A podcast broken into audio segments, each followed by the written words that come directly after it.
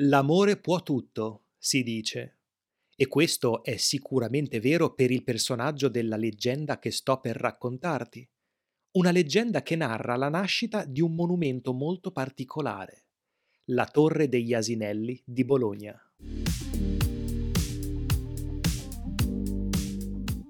Benvenuto o benvenuta in questo nuovo episodio del podcast di Vaporetto Italiano il podcast in cui faccio del mio meglio per aiutarti a migliorare il tuo italiano episodio dopo episodio.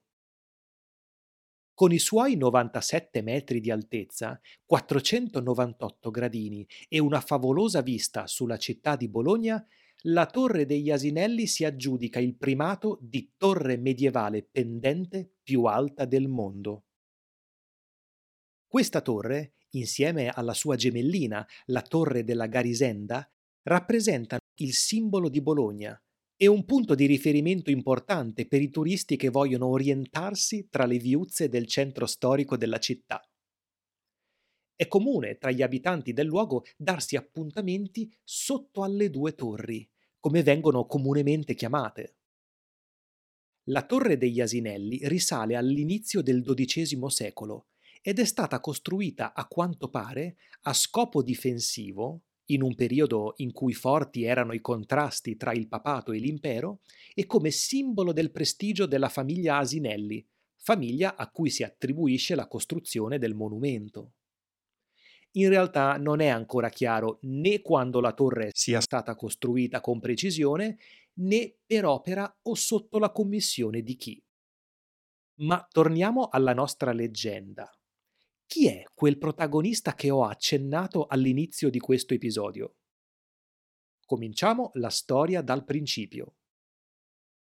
C'era una volta un povero contadino che lavorava duro, giorno dopo giorno, nella speranza di migliorare le condizioni di vita della propria famiglia e di potersi godere, un giorno, un minimo di benessere. Faceva quasi tutto da solo, in quanto suo figlio era ancora piccolo e gli unici suoi fedeli aiutanti erano due asinelli. Un giorno i due asinelli cominciarono a scavare nel terreno, irrequieti, finché non iniziarono a scalciare e ragliare come se fossero impazziti. Il contadino, incuriosito ma soprattutto preoccupato, si avvicinò al buco scavato dai due animali e quello che vide lo lasciò senza parole. I due asinelli avevano trovato un baule stracolmo di monete d'oro e pietre preziose. L'uomo non poteva credere ai propri occhi. Decise di dare un nome a quel tesoro e lo chiamò Tesoro degli Asinelli, in onore dei suoi due fedeli aiutanti. Essendo un uomo molto giudizioso, e forse anche per scaramanzia, il contadino non condivise questo segreto con nessuno, neanche con la propria famiglia. A quel punto potevano permettersi qualsiasi cosa desiderassero, ma l'uomo decise di accrescere il tenore di vita della famiglia gradualmente e con discrezione, per non destare sospetti. Permise al figlio di crescere sano e forte, di studiare e farsi una solida cultura. Ed è proprio qui che entra in gioco il suo amato figliolo, il cui nome purtroppo non è menzionato nella leggenda. Un giorno, mentre il giovanotto passeggiava per la città, vide una ragazza bellissima affacciata alla finestra del palazzo di una ricca famiglia bolognese. Non riusciva a staccarle gli occhi di dosso e fu un colpo di fulmine. Se ne innamorò immediatamente. Il sentimento del giovane era ricambiato e da quella stessa finestra si incontravano e si dichiaravano amore eterno. Ma, ahimè, un ostacolo enorme si frapponeva tra i due.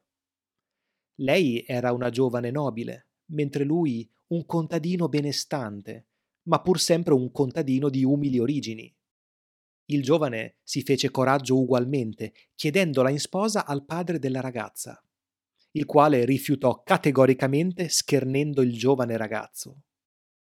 Il nobile poi si fermò, guardò il ragazzo e disse Potrai sposarla solo quando porterai in dote la torre più alta della città. Disperato, il ragazzo tornò a casa e in lacrime raccontò quanto successo al padre.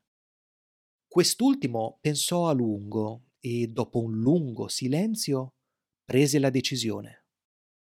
Svelò il segreto del tesoro degli asinelli, che aveva tenuto nascosto per così tanto tempo, e lo consegnò al figlio, così che potesse costruire la torre. Ebbe così inizio la costruzione della Torre degli Asinelli, che fu completata dopo dieci anni di lavori intensi. A quel punto il nobile padre della fanciulla, senza parole, non poté fare altro che acconsentire al matrimonio tra i due innamorati. Un'altra storia a lieto fine. Quanto mi piacciono!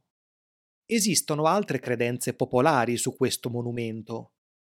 Tutti gli studenti universitari sanno che non devono assolutamente salire sulla torre prima della laurea, cosa che potrebbe portare molta sfortuna e impedire addirittura l'ottenimento del titolo accademico. A parte leggende e credenze varie, la Torre degli Asinelli è sopravvissuta intatta nel corso dei secoli, nonostante sia stata colpita ripetutamente da fulmini e palle di cannone. Nel 1513, infatti, in occasione delle celebrazioni per Papa Leone X, fu sparata una palla di cannone, sì, una vera e propria cannonata, che centrò in pieno la torre, causandone fortunatamente un danno minimo. Oggi è possibile salire e prepara il fiato sulla Torre degli Asinelli e godersi una vista spettacolare di Bologna, prima di concederti una bella passeggiata nel centro storico e un buon piatto della ricca tradizione culinaria della città. Bene, siamo arrivati al termine di questo episodio che spero ti sia piaciuto e ti abbia tenuto compagnia. Ti ricordo che la trascrizione è presente sulla mia pagina Patreon, di cui trovi il link nella descrizione. La trascrizione è accompagnata dal lessico più importante evidenziato e usato in contesto, per facilitarti nell'apprendimento. Ogni mese faremo inoltre delle lezioni in diretta per chiacchierare insieme, riprendere i contenuti degli episodi, giocare ed esercitarci in italiano. Grazie mille, come sempre, della tua compagnia e a prestissimo!